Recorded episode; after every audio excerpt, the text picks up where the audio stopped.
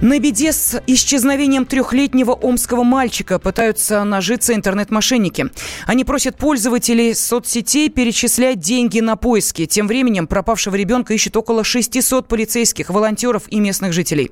Вертолеты Росгвардии облетают лес, в котором потерялся малыш. С подробностями корреспондент «Комсомольской правды» Анна Микула.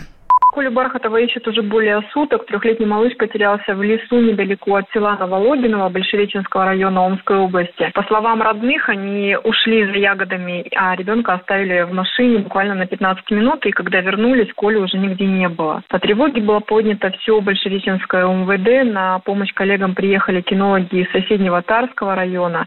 Но собаки пока не могут взять след, как объясняют, из-за того, что накануне прошел сильный дождь, и следы просто смыло было. Мальчика искали всю прошлую ночь более 400 человек. Сейчас в поисках задействованы уже более 600 человек. Это полицейские, сотрудники МЧС Росгвардии, также поисковики и добровольцы из местных жителей. Поиски земли осложняются тем, что местность заболоченная, труднопроходимая. Поэтому сейчас ребенка ищут еще из воздуха. Задействовано уже два вертолета, полицейские и Росгвардии, а также три частных легкомоторных самолета. Мама мальчика с младшим сыном сейчас находится по предварительной информации в Омске. И волонтеры предполагают, что Коля, старший вот мальчик, который потерялся, может быть напуган и поэтому не выходит к чужим людям. И даже предлагают такую идею, что записать голос его мамы и запускать в лесу по громкой связи, чтобы он услышал и вышел. Тем временем поисковики предупреждают, что на чужой беде пытаются нажиться мошенники. Они уже закрыли несколько фейковых страниц, где якобы от их имени просят о материальной помощи. Но на месте закрытых появляются новые аккаунты аферистов, и кроме того, сообщается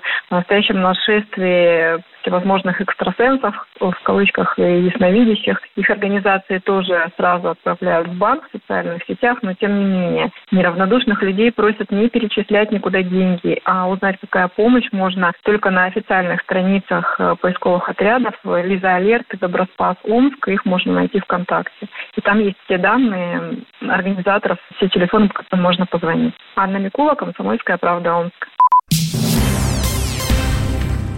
Мать изувеченной в Ингушетии девочки хочет вернуть себе дочь. С такими требованиями Лидия Ажигова обратилась к уполномоченному по правам ребенка в республике Зареме Чакиевой.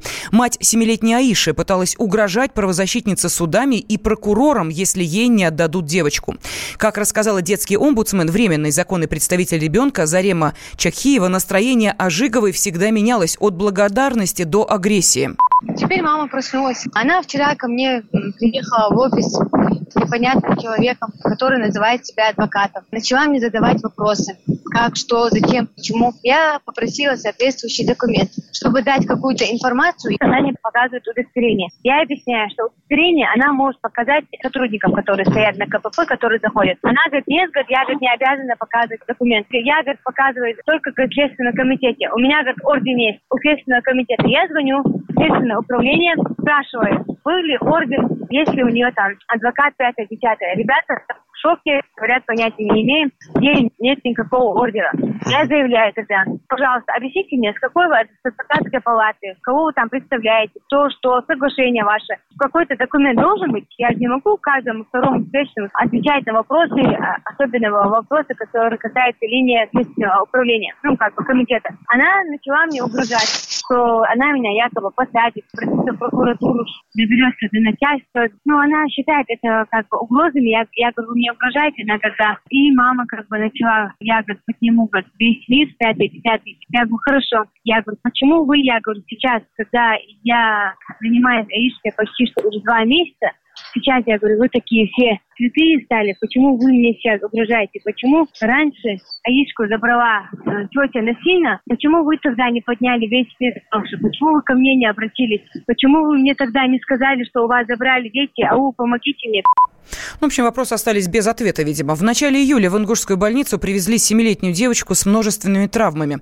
В ту же ночь ребенка прооперировали и отвезли в Москву для дальнейшего лечения. Недавно девочке ампутировали часть руки. Сейчас ребенок чувствует себя э, более-менее положительно. Следственный комитет возбудил уголовное дело. Главным его фигурантом стала тетя Аиша, которая уверяла, что все травмы ребенок получил сам.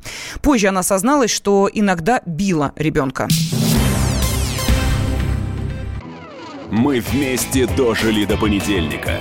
Вовремя рассказали тебе о главном во вторник, среду и четверг. А теперь встречай пятницу!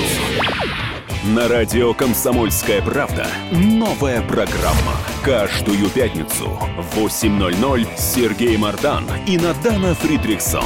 Три часа самого острого эфира. Мардан и Надана. В программе «Опять пятница». Взболтай и можешь смешивать.